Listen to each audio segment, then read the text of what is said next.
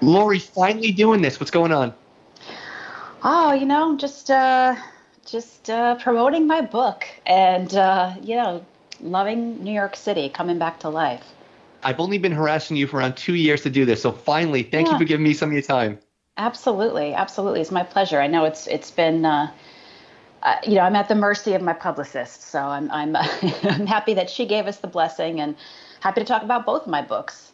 Yeah, well, both of your books. But first of all, I don't believe you decided to go on Joe Rogan besides me. This I what know. an awesome podcast that was. That was incredible. Oh, thank you. Yeah, I was I was very surprised and really pleased that he that he wanted to have me on, and uh, it was great. You know, it was really um, it's a real trip to to be down in Austin and do this kind of thing in person. And you know, he's got such a huge platform. It's really it's wild.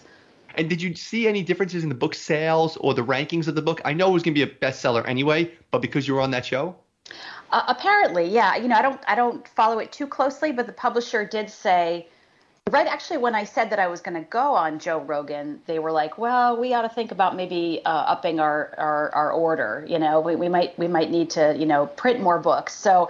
And, and I do think that, and I'm not sure if she was being facetious or not, but I, I do think that there was a, an appreciable bump. Um, you know what I noticed is my Instagram followers. So uh, right away when the when the episode dropped, I got a bunch of new followers, and then last week Joe really generously made a post about the book, mm-hmm. and so that gave it kind of a second bump. So uh, yeah, you know I'm I'm up into the uh, five figures now, which is exciting. That's impressive. So you have two books. It's Bourdain, the definitive oral, uh, oral biography, but also you wrote World Travel, and they're both staples for a Bourdain fan or a travel fan. Both those books, fun to write. Yeah, you know, yes and no. I mean, it's um, uh, world travel was something that I started with Tony before he died, and uh, I had we had written a cookbook together called Appetites that published in 2016.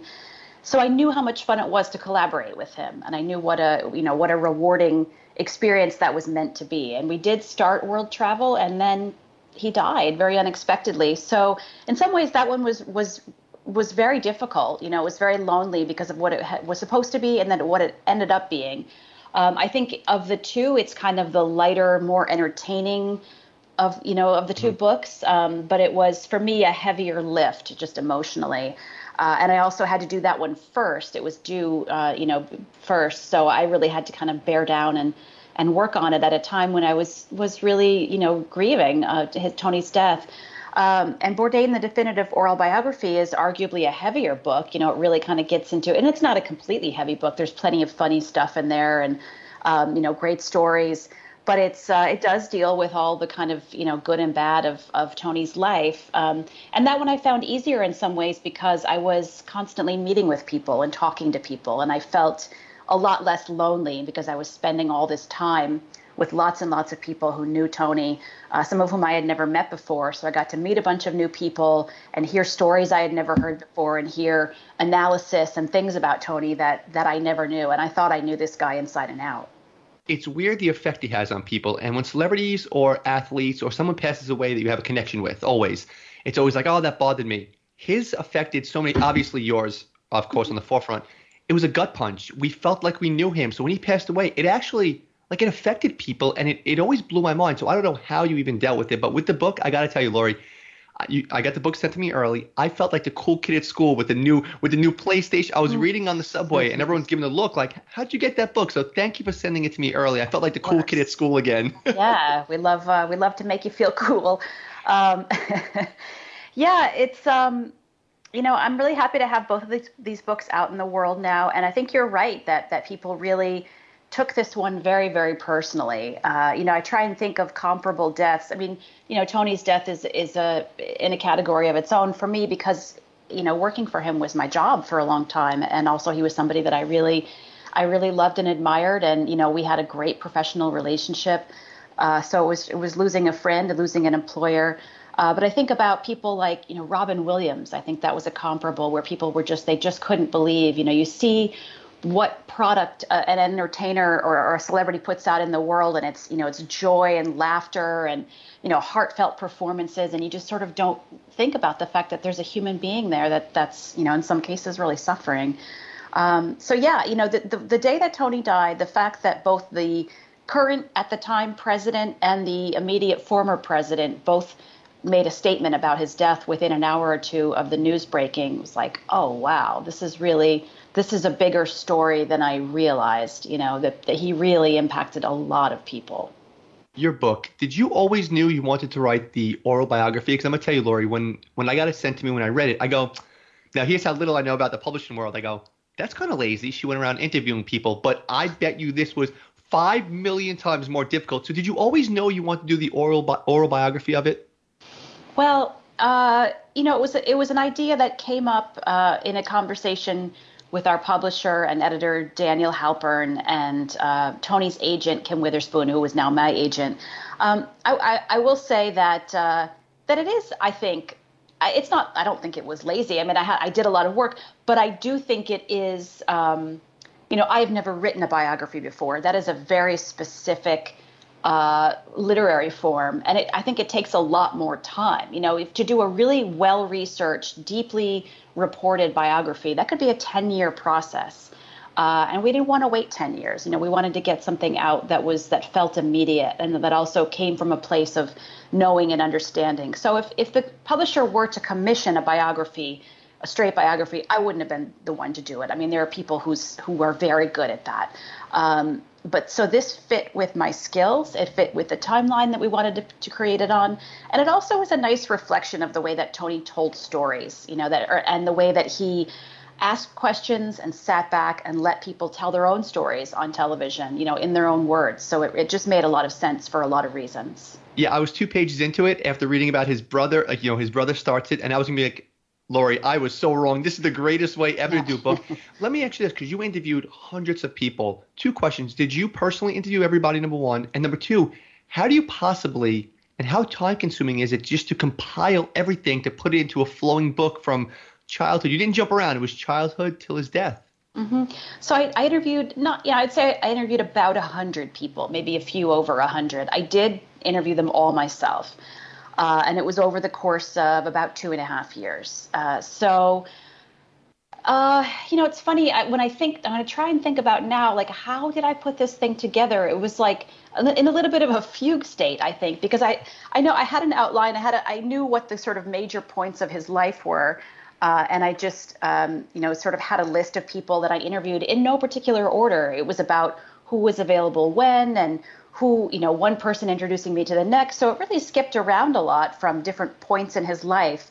And, uh, you know, you, just, you kind of understand the stories that certain people have are going to fit into these three buckets or these three chapters. That, and so you just start, you know, do the interview, read the whole thing. It might be a couple thousand, maybe eight or 9,000 words. And you go through and you pick out the stuff that you know is really important and really is going to make uh, the, the, the, story move forward.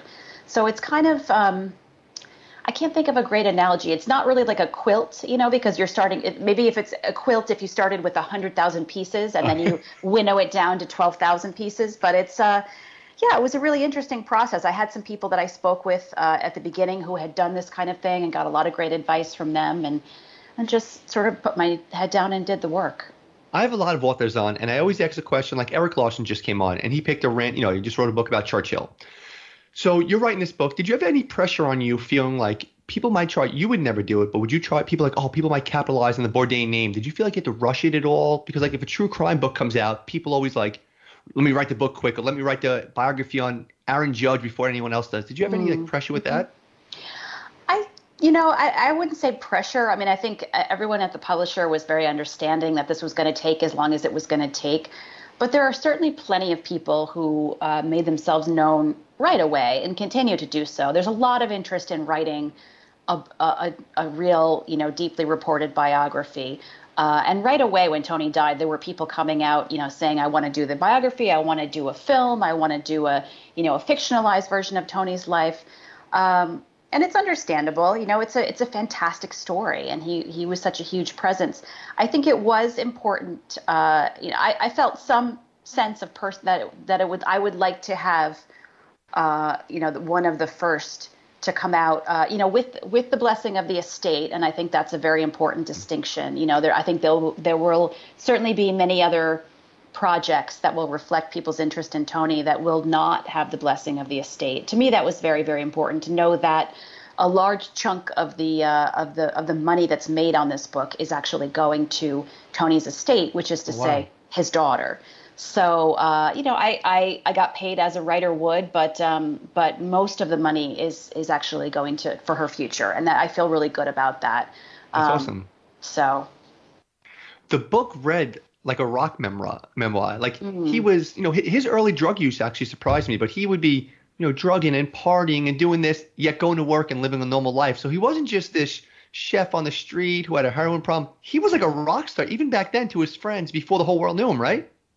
I guess so. Yeah. I mean, in a in a small way. I mean, I think he always idolized rock stars. I think that mm. was sort of a lot of inspiration for his uh, personal aesthetic and certainly the music that he listened to and the way that he lived. I think, uh, you know, he would talk about. He, I'm sure this is on record somewhere that he thought really the coolest job in the world would be to play bass in a band. You know, and and if things had gone differently, I'm sure that's really what he wanted to do is is play bass. But barring that he became a chef. So I think yeah, he always had a charisma. He was always the best storyteller, the fun guy. You know, he would get people kind of hyped up about whatever it is that he was into.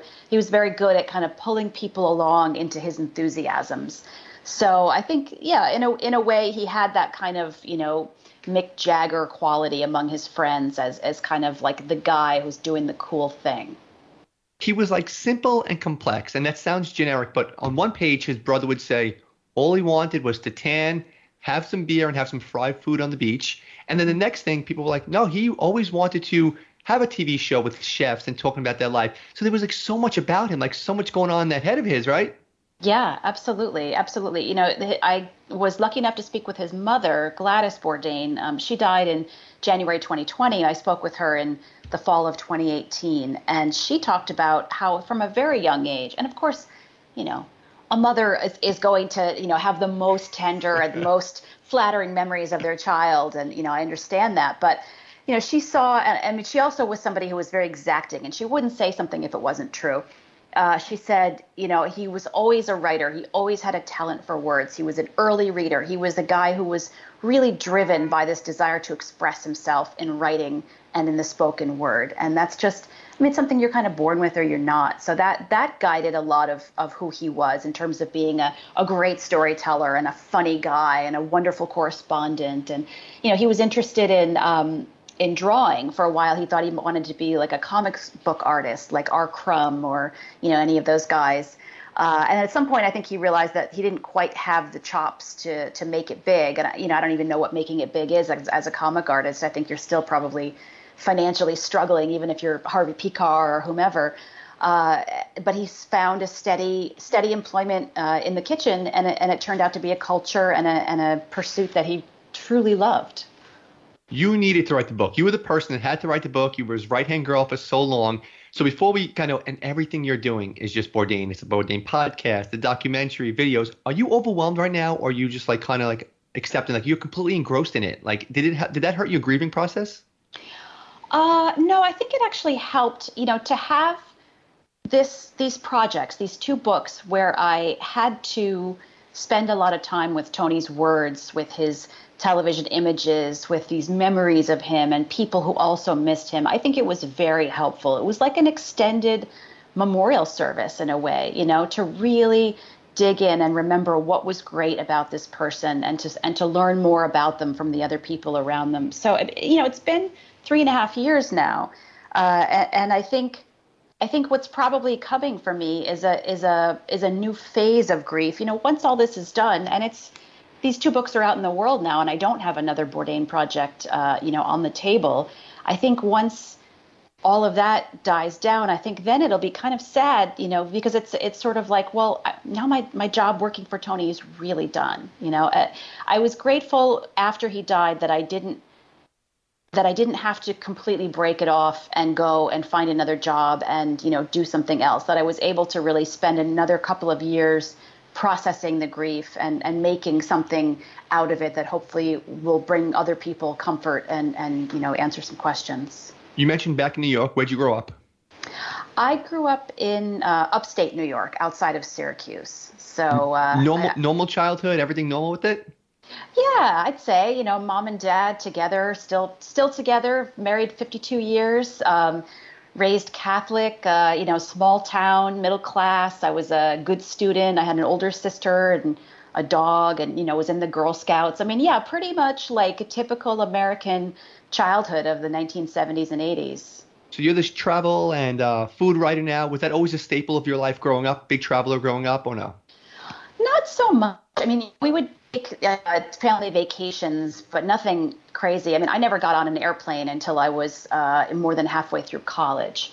Uh, it just, you know, I think it's it just wasn't. If we were going to go somewhere, we would get in the car and go. Even to Florida, we drove three times. We went from Syracuse to Florida to Disney World which is a long yeah. drive with kids. I mean, I give my parents a lot of credit for having the patience to put a, you know, at the earliest, I, I was four and my sister was seven, and they put us in the back of the back seat of the pickup truck, and we drove down to Orlando. I mean, God bless them. I, I I, I barely can get on the subway with my kid without being like, sit up, what are you doing? You know? so, um, yeah, you know, just that kind of, you know, family vacations, nothing too crazy. And it really wasn't until um, after college and then even after that i mean tony really opened my eyes to the possibility of travel and i, I never uh, I, I, didn't get to go to asia until probably seven or eight years ago tony um, said you know at some point I, I, had a child and then he was a little bit older and i felt like i could i could leave for a week or two and not worry and tony said do you want to um, go along with us, you know, choose a location on the list and I'll pay for your expenses and you can just go and hang out and see what we do. And if you want to write about some aspect of wherever we are, you can do that. So I had uh, six or seven really phenomenal trips that, that Tony paid for and that I was really just there to sort of observe and soak it all up. I'm really, really grateful for that. Just fill in the gap with me from not being a traveler, driving to mm-hmm. Disney in a pickup truck to Bourdain. How that connection get made? Well, I, you know, I was always I always wanted to be a writer. Uh, I, I, don't ne- necessarily know that it, you know food came later, but I always always as from the time I was a little kid, I was always kind of writing my own story in my head. And if I ever, you know, any kind of project for school, if I could do uh, some kind of a writing thing, that's always what I wanted to do. I wrote plays and you know commercials, and you know that was always big for me. At, at some point in college. Um, I started cooking a lot just because I was a vegetarian and I was, you know, poor like all college students are, or except, you know, the rich ones, uh, which was not me.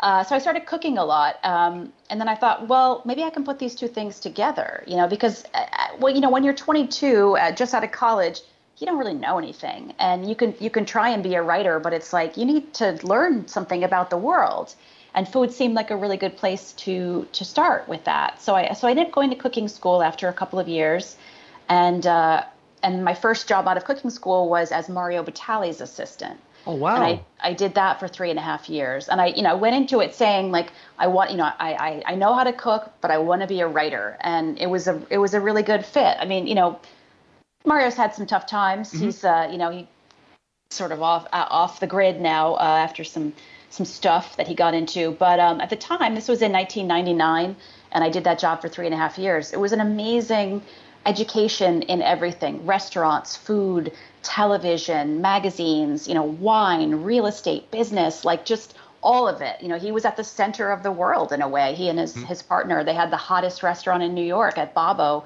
and that's where my office was. So I really, um, it was like a graduate school of of culinary school, you know, being in the middle of that. And and Mario was really generous. To his credit, he was generous about um, giving me opportunities. You know, uh, I, I, worked with him on two cookbooks, and he introduced me to a lot of editors who then I would end up working with and and doing freelance writing. Um, so it was, you know, it was a it was a tough job in a lot of ways, and and you know, he's he's he's done what he's done. But it, you know, for me as a young person in my 20s, straight out of cooking school, it was an amazing opportunity.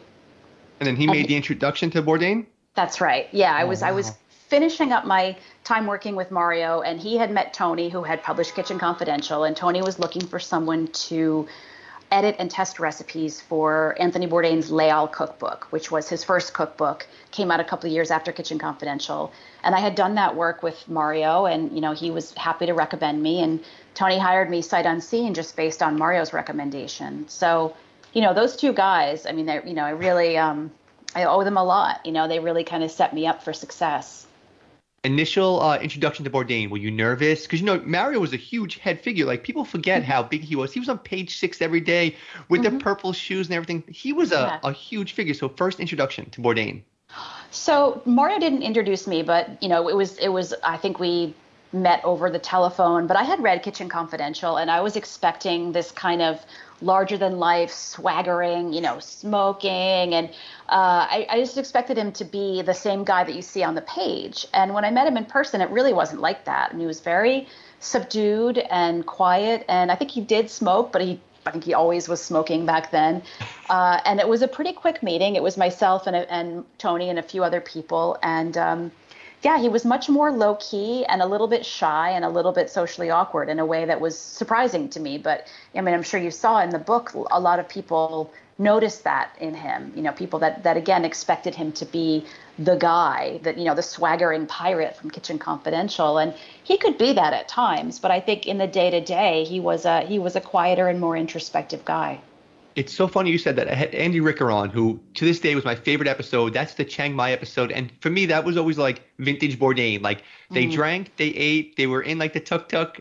And for me, and I mm-hmm. remember when I had Andy on talk about his book, we talked about Anthony. I'm like, how was it just like partying on set? You know, like being naive. You're like, it's on mm. TV, so it's real. And he would always say, Mike, after like a scene was shot, he'd walk by himself, just mm-hmm. sit down by himself and like would always get lost in his thoughts. Was that something that happened later on when he became uber famous, or was that something he always did? Uh, you know, I can't speak to uh, the way that he was on set in the early days. I mean, from from personal experience, I can't speak to it, but mm-hmm.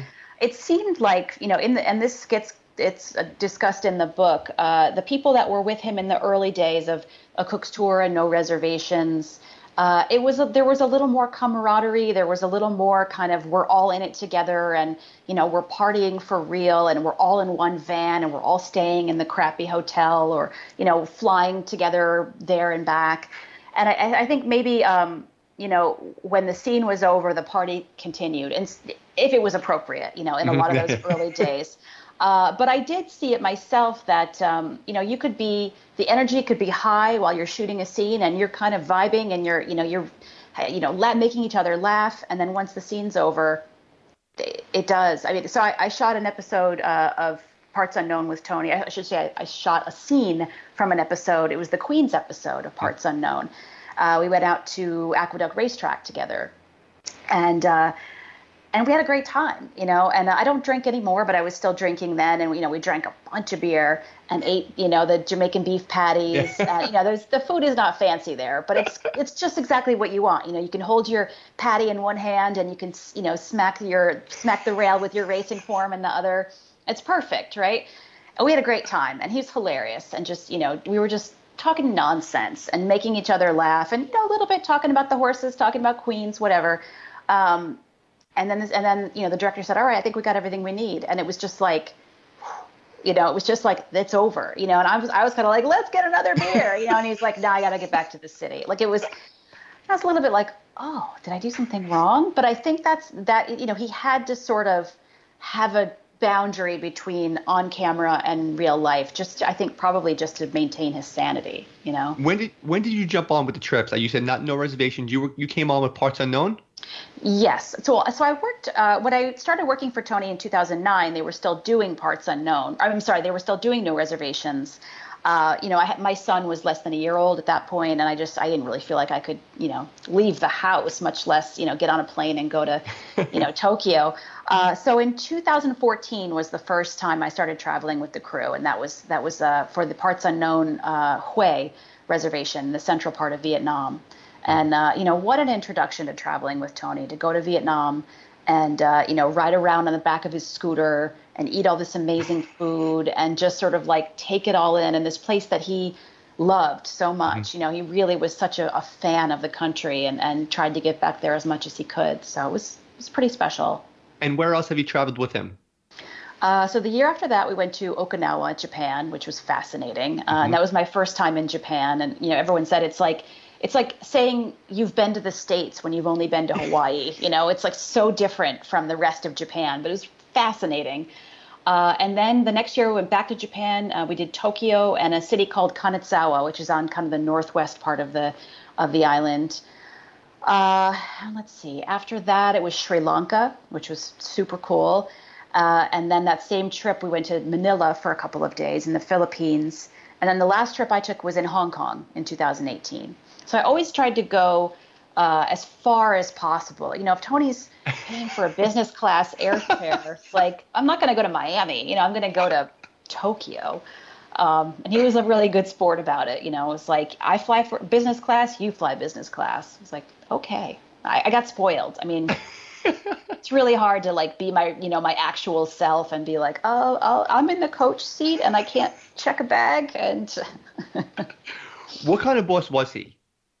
He was for me he was great. He was um, i think he was very perceptive about how different people what motivates different people and i think that came from close to 30 years of being a, a manager essentially. A chef is a manager you know more so than somebody who cooks. And so i think he really understood people. He understood how to motivate them and he understood how to read the differences between people. So i know you know in the book a lot of the guys that talk about being on the road with him and making television, he could be really hard on them. He could be really demanding and sometimes unreasonable. Uh, but it was always in the service of the show, and it was always in the service of not letting anyone get complacent about anything and making sure that the show was as good as it could be. Um, I didn't have that pressure of making a television show with him. You know, the stakes were lower for me. It was let's make sure your schedule is accurate. Let's make sure, you know, that I'm answering questions for people and I'm talking to people and handling communication so that you don't have to. Uh, you know, just uh, let's make sure that I'm accountable at all hours of the day. So whatever you need, I, I'm, I can provide it for you. So it was a difficult job in some ways, but not difficult like you know handling a half million dollar budget to make television, you know, in the Congo. I mean, that's a lot of pressure, right? So for me he was he was always really gentle and really um, if anything went wrong he was really understanding. And you know things didn't really go wrong very much. Uh, and again it was you know if they did it usually wasn't my fault you know. But if it was i tried to be really one thing he taught me was to be very um, just to own it you know just to say like yeah you know what? I screwed up. And not throw somebody under else under the bus and just take responsibility for it. And if if he saw that you were doing that it would always be okay you know um, and if and if he caught you throwing somebody else under the bus, it was a real problem. You know, unfortunately, I never made that mistake.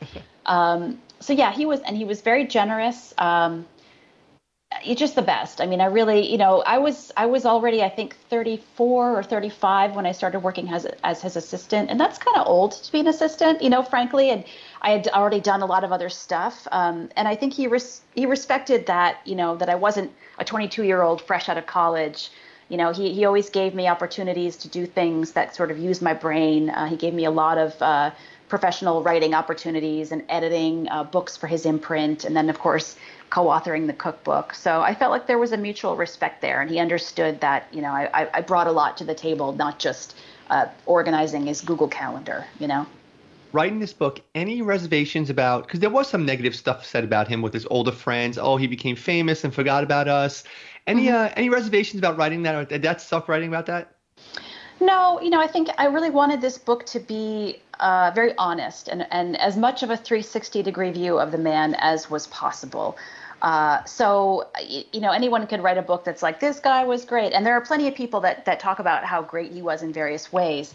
But I think to be to be compelling and to be complete and honest, it's got to also include the stuff that was not so great, you know. And and as I said in the introduction, you know, he was he made a lot of people happy and he also you know made some bad decisions and he hurt some people sometime. And i think it's important uh, to get past that sort of romantic ideal of who he was because everyone is like oh he's the marlboro man you know he's uh, kamau bell said he's america's james bond and you know all of that is true but it's part of a, of a carefully curated image you know? So i think to understand how someone can get to a place where they choose to take their own life you have to understand all of the the good and the bad and the nuances and the you know the the fullness of a of a life. You talked about that. It was perfectly you just said that because it sets me up to the next segment. I read the food, you know, the travel one, and it mm-hmm. was go here, party here, and I felt like a little kid. I was writing down, okay, when I go here, I'm going to go here, here, and here, which he always did. But in this book, it said that even early on, he talked about suicide and death a lot. When you just thought it was going to be food, travel, partying, did you know mm-hmm. even early on suicide and death was spoken about a lot with him? You know, I was I was aware that it was uh, kind of a shorthand and kind of a shtick, really. You know, it was a it's a very I mean, Tony was a hyperbolic guy in every way. So you know, why make a kind of a mild joke about, oh, this, you know, this hamburger makes me want to puke when you can say this hamburger makes me want to kill myself. You know, you're to go for the, you know, the the highest octane punchline, right? So that's a very easy. Um, it's a very easy way to make your point, and it was um, something that he constantly joked about in a way that I think truly was a joke and truly was a rhetorical device of of of showing you just how strongly he felt about something, even if it was a joke. Um, you know, in his in his book Medium Raw, which was his 2010 nonfiction follow-up to Kitchen Confidential, he wrote very de- in a very detailed way about feeling suicidal after the de- uh, after the end of his first marriage, and that he was sort of playing, you know, road chicken with himself late one night in the Caribbean, uh, you know, driving fast on windy mountain roads, and you know, sort of letting the the fates take the wheel. You know, he survived that. You know, and, and it's it's tough to say if that was, you know, a, an elaborated um, story or if that really happened. He, no one knows. He was by himself. But so I don't think suicide as a as a consideration was a completely unknown concept to him. But but I, you know, it, get, the fact that he that he did ultimately commit suicide, I, I do feel strongly that it was a uh, not a premeditated act, not a you know that it was a spontaneous that he was having a hard time. You know, when you're really down in it, sometimes you have really bad ideas, you know, and, and the hope is that you don't act on them and that you're able to to reach out for for help. And I think there was just a super dark moment for him where he just had an idea and he acted on it. He was an impulsive guy, you know, uh, all throughout his life, and unfortunately, I think that that uh, that impulsiveness um, clearly did not serve him at the end of his life. You used the word dark, and that's actually in my little index card here to say dark because the book was, and it sounds cliche, but it was a roller coaster. It starts off, you know, normal dude, and then Kitchen Confidential, and then the TV shows, and then CNN. It's like it's you know the Bourdain train's going up and up and up mm-hmm. and up Mm-hmm. And then I don't want it's not to be a gossip show, but unfortunately, when he met Asia, it seemed to start going down a little bit uh, with everything. When you're reading the book and doing the interviews and compiling, did you notice when it started getting darker and darker and darker for him? Yeah, you know, I mean, I was working for him at that time, so the, it is definitely a uh, a mark in time. You know, when he uh, got involved in this relationship that he, for whatever reason, decided to sort of put everything into that basket. You know, it became an absolute obsession. And, you know, he was an obsessive guy. He was, whether it was work or heroin or jujitsu or, in this case, romantic love. I mean, he didn't really seem to possess the ability to do anything in moderation. So he met a woman and fell in love with her, and he couldn't help himself but to make this romance the center of his life. And I think the more tumultuous it was, the more appealing it was to him. You know, it was it was uh, eh, you know, and it's a lot has been said about about you know the reason for his suicide and and she's been demonized in some ways and I, I don't want to jump on that bandwagon um, you know the the circumstances are I think matter of public record but um, you know it was it was Tony who who put himself in this position. He knew that he was that, that his romantic obsession had the potential to become really uh, terrible and really uh, unhealthy, you know. And he had friends telling him as much. Um, and it was a decision that he made. You know, he was an adult man who who decided to give in to this uh, this obsession, hundred percent. So. Um, yeah, it was definitely a, a, big, big change in the way that we did business and the way, and just in terms of, you know, how he spent his time, how I was managing the people around him, managing the expectations of, of what he could give uh, on his off time.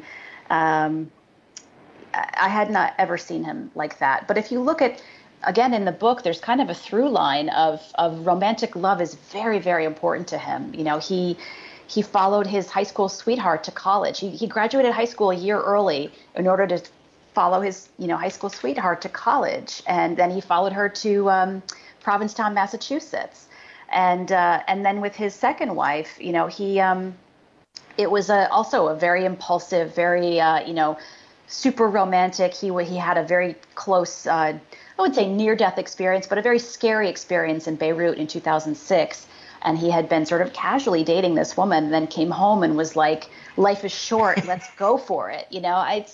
it's a beautiful thing to witness. You know, this. I mean, I when he was alive and when he was engrossed in this relationship with Asia, you know, I was like, God, this is. You know, I I could only hope to have a love like this. You know, and this is really inspiring. And look how, at sometimes he was. It made him very very happy. So it's, you know, hindsight is always 2020. It, it was dark, but also it was sort of captivating. You know, if if you didn't if you if you didn't know enough about it to be worried, it was sort of amazing, you know. He was, I think you said, or someone in the book said he was addicted to love, but he was an addict. Addiction runs in my family, and mm-hmm. stuff that he did, like my brother is recovering addict, and the stuff he does, like my brother now, if he works out, it's three times a day, and I'm like, mm.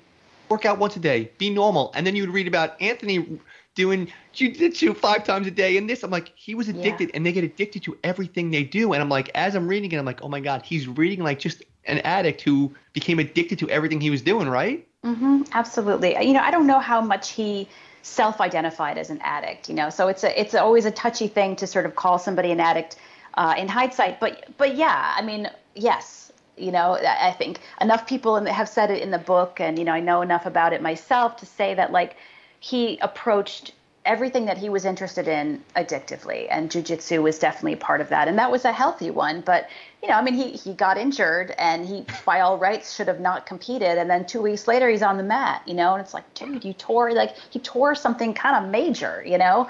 Um, so yeah you know it, it, and and when it's used for good and when it's you know when it's used to make television or to write an amazing book it's a it's a wonderful thing to witness but when it gets destructive and when it get you know when it starts to to consume the rest of your life it's it's very hard to watch and and in Tony's case it was impossible to I don't think anybody could have pushed him off that track. You know, he wasn't interested in hearing, you know, people tell him that this was no good for him as much as he knew it himself, you know. You said the family gave you the blessing to write the book. You know, it's mm-hmm. endorsed by the family.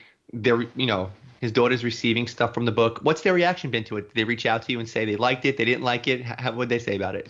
You know, we haven't spoken. I mean, well, actually, that's not true. Uh, Tony's brother, Christopher, uh, who is not part of the estate, but he's certainly, you know, a family member. Um, and somebody that I've really, I'm very happy to know. I, I, never knew him when Tony was alive, and so I, am I'm, I'm grateful to have met him, and, and he's been such a huge help in putting both of these books together. Uh, and he's been very, very supportive and was very happy with the way that it came out and and and pleased. And and Nancy Bourdain also, who was Tony's first wife, was a very, very private person, and I, I wasn't sure if she was going to speak with me. I was so, you know, glad that she did. Uh, she also, you know, said that she was really happy with the way that it turned out. So, you know, you, two ringing endorsements uh, from people who had a lot to, you know, a lot of stake in it, you know, uh, and and were very, you know, willing to share their their private memories of Tony. What is it about him? I'm obsessed with traveling. I've been to 81 countries. My mom's been to two, and yet her oh. and I her and I sit down. She's like, "Let's watch a new episode," and she wants to see when he's in this country in Thailand. What is it about him that he can relate to me, who loves traveling, loves partying, and my mom, who has a glass of wine once every two years and has been to here in the DR? Like, how does he relate to everyone? It's really, it's really interesting. I, you know, I think some of it comes from the fact that he, even if he didn't agree with people, he was willing to at least hear them out, to at least have a conversation and ask them questions. And it didn't mean that they were going to change his mind about anything, but that he didn't see any anything wrong with having a conversation. You know, I mean, he met with some probably some pretty odious uh, politicians. Uh, he met with, you know, Ted Nugent, who he arguably had uh, a lot of disagreements with yeah. on cultural and political issues. But he's like, you know what? I'm going to go hang out with him in his orchard. We're going to shoot guns and have a good time. And I, I disagree with almost everything he stands for, but he's my buddy, you know? Um, so I think that's, you know, he doesn't have that thing that some people have where you're kind of like, this is what I stand for. And if you don't believe in it, I'm not for you. You know, he's like, and I think also that comes from being a guy who who worked really hard for a living and and struggled financially for 30 years. I mean, he's not somebody that was kind of to the manor born and swans in like uh, lifestyles of the rich and famous. You know, like he knows what it is to work hard. He knows what it is to be disappointed. He knows what it is to to miss a rent payment or to have the American Express guy calling, you know, uh, threatening you to go to jail. Like, and I think that all gets telegraphed. You know, even even though he had success later in life um, You know, I think there's also kind of a, you know, he's a he's a quintessential New Yorker, and I think that there's just kind of a that that thing of being at least open to other opinions and other voices. I think is a kind of a New York quality. I mean, you have to if you're going to survive and thrive and work and live in New York City. You got to be a little bit open-minded. You know, even at the end of the day, you go home and you talk to your spouse or your family, and you, you know you have your opinions or whatever. But it's like to get along in the world with all the different kinds of people that you run into, especially in the restaurant business, mm-hmm. right? You've got people who work for you, you've got suppliers, customers, owners, you know, fellow chefs, the press. You've got to be able to kind of be uh, loose and agile and be able to, you know, to to to talk to people on all levels. So I think that you know and i will say too like my mom does also doesn't travel she you know my parents used to travel now my mom can't travel for health reasons it didn't matter. She wanted to, you know, because she could watch his shows and learn about a place yeah. that she has some, in some cases, never even heard of, you know. But it was very, very, you know, very compelling to her to learn about Okinawa or Mozambique or, you know, places that she's never going to go. But she wants to know what they're eating, what they look like, and how they get around, and you know what their jobs are. And Tony really brought all of that to people's living rooms. I kept you on for 40 minutes. Ready to finish up with some quick hit questions? Sure you and I are hanging out. Who's the coolest person in your phone that if you texted them, they would text you right back? Oh God. Um, like a you mean like a celebrity? Yeah, you got a name drop here. Okay. Uh, um, let's see. Annabella Sciorra is pretty pretty cool. She I have always loved her work, and I got to know her through Tony, mm-hmm. and mm-hmm. uh, she and I have become kind of like texting buddies. So. That's a good answer. How about this one? What show are you binge watching right now? Uh, the other two on HBO Max. Is it good? It's so good. Yeah, it's really funny. It's got it's got the soul of like 30 Rock, or uh, it's really it's a it's about a um, it's about a 13 year old who goes viral, like a Justin Bieber type, and mm-hmm. then he's got these two older siblings who are kind of losers, but they're in the entertainment industry. So it's all of the sort of humiliations of, you know, living in New York and trying to be famous, basically. It's really good. You said you're in New York now. It's 2 a.m. or you just got back from a long trip. What's your first go-to meal? What meal in New York do you always crave? Mm. I, uh, you know, toast. I know that's like so so lame, but I'm. I I always just want when I come home, I get off the plane or get off the road or whatever. I just want like buttered toast. It's like it's like a hug, you know. It's like the my ultimate comfort food, and it, you know, I get it in a restaurant, but mostly I'm, you know, it's coming out of my fridge. Travel wise, where to next for Laurie? Mm. Uh, I'm talking about going to Madrid in the spring Ooh. with a with a with a gentleman friend. Ooh. How about favorite meal you ever had with Tony? Uh, we were in Tokyo uh, in 2016, and uh, he didn't have to shoot that evening. The crew was on their way across the country, so he had a night off, and we just got into a cab from the hotel and went and got just simple chicken yakitori and drank beer and just watched them grill the chicken, and nobody recognized him. And it was my first time in Tokyo, and it was just like this. This is perfection. Amazing. Please give the pl- oh at the actual why wasn't my friend Andy Ricker in the book? They were good friends from Pok Pok. you know, it, I, I, you know, at some point it's like you run out of time, you run out of. Uh, Andy's great, and you know, Andy came to there was a memorial service, and Andy came for that, and he is a he's a fantastic guy. So, please give the plug where everyone can get both books. Yes, so uh, World Travel: An Irreverent Guide and Bourdain: The Definitive Oral Biography. They are wherever you buy books. Uh, I would always, you know, if you can make it to an independent bookstore, check them out. And a lot of them ship now. So even if there isn't one in your town, if there's one that's nearby, they'll ship to you. But if, you know, wherever books are sold, it's also at Target, Walmart, Amazon, you know, HarperCollins.com has all the links to all the places. Laurie, thank you so much for doing this. I'm glad we finally got to connect. I had some fun and continued success and everything. Thank you so much. And thank you for writing this book because as a fan, I needed this too. So thank you so much. Absolutely. Thank you for having me. Great to meet you. I'll see you soon, okay? All right. Thanks. Bye-bye. Bye.